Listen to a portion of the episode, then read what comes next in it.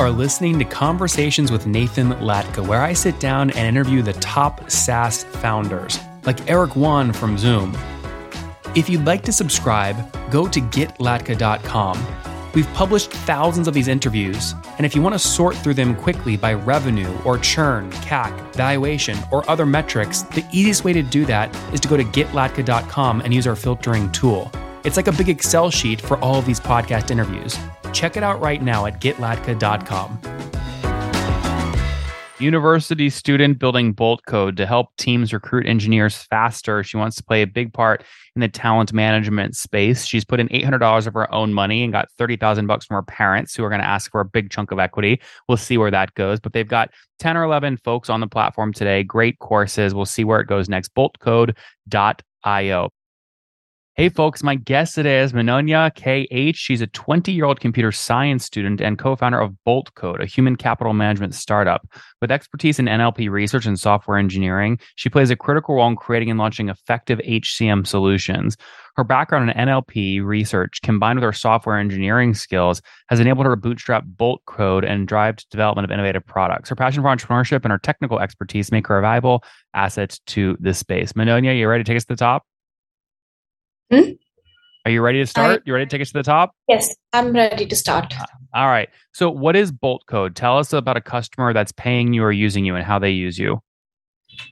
Uh, so the thing is, there are a lot of core HR firms, right? We have Oracle, we have Workday, we have Bamboo HR, we have Workforce Now. But then, you know, we believe that employee engagement is just more than core HR. So there are a lot of peripheral activities like say job distribution for hiring and then the sourcing of employees plagiarism detection and code when we have pre-employment assessments and all of that.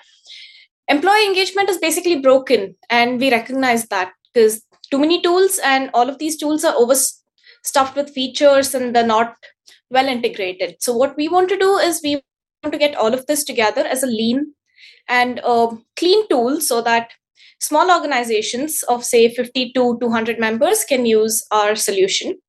Right now we don't really have paying customers. We are having a pilot beta you know closed beta of around uh, 80 to 150 candidates and we wish to launch full-fledged in the next two quarters.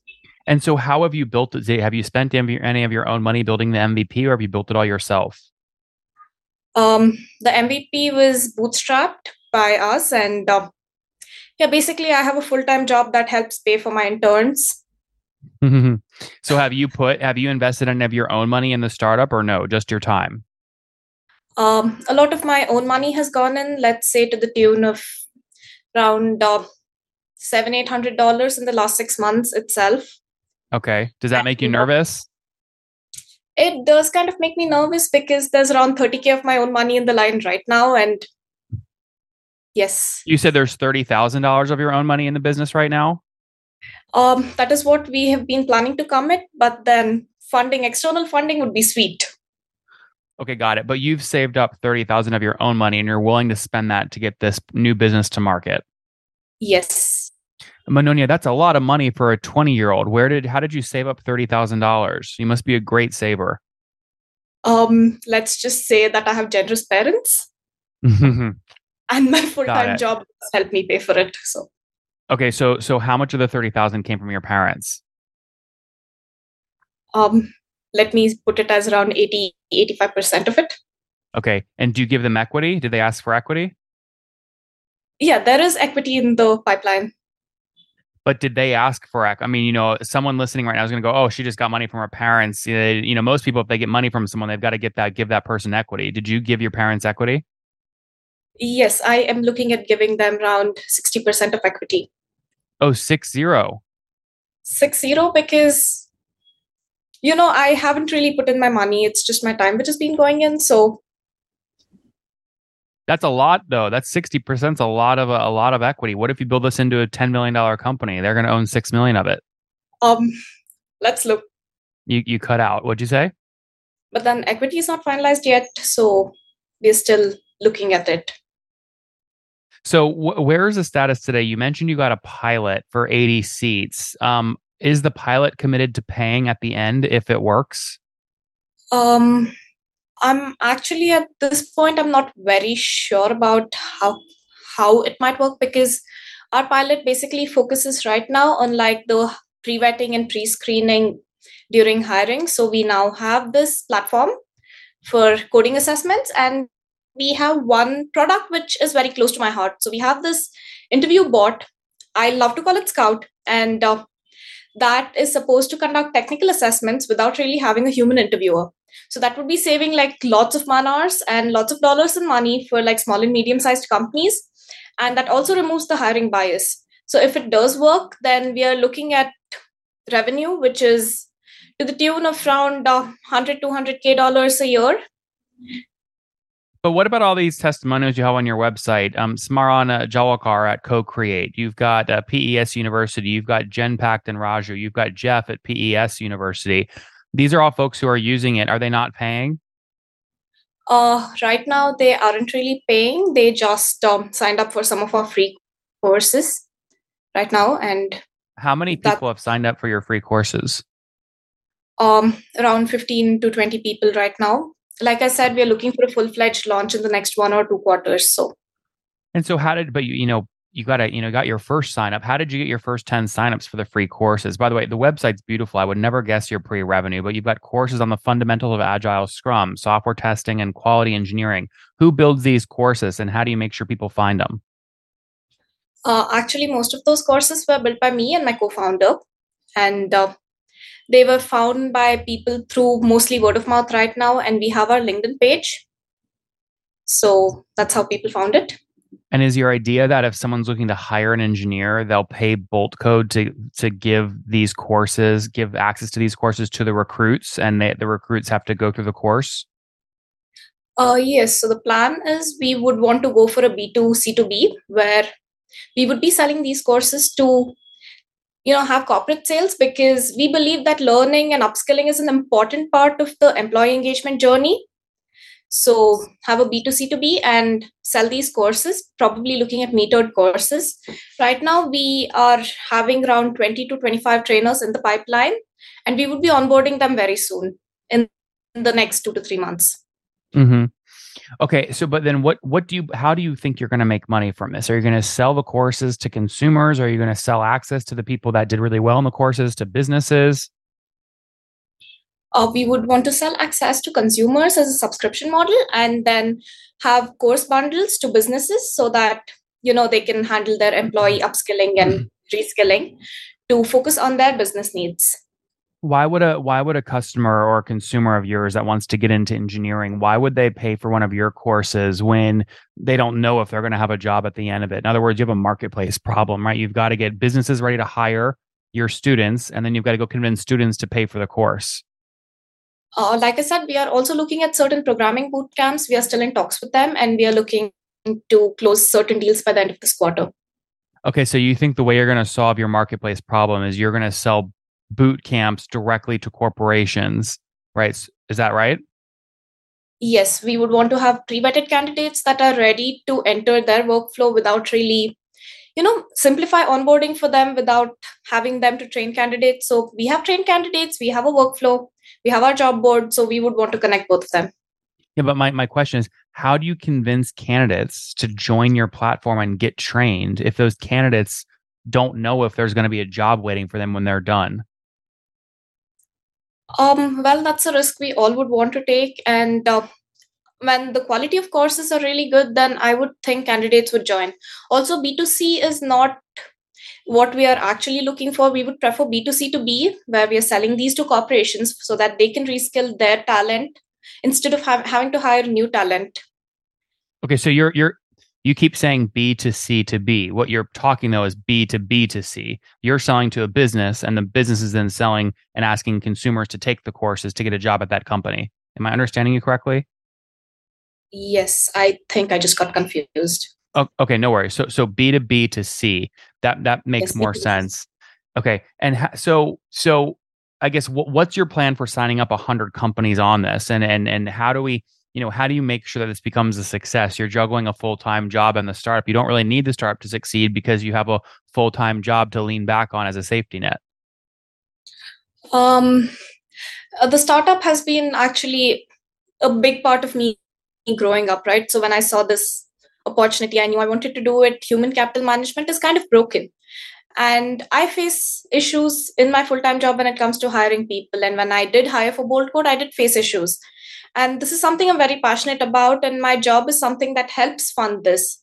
So I would want it to become a success because right now I'm, sp- I'm spending around eight to 10 hours a day on Bolt Code. And yeah, I've invested enough of my time and money in this for it to fail.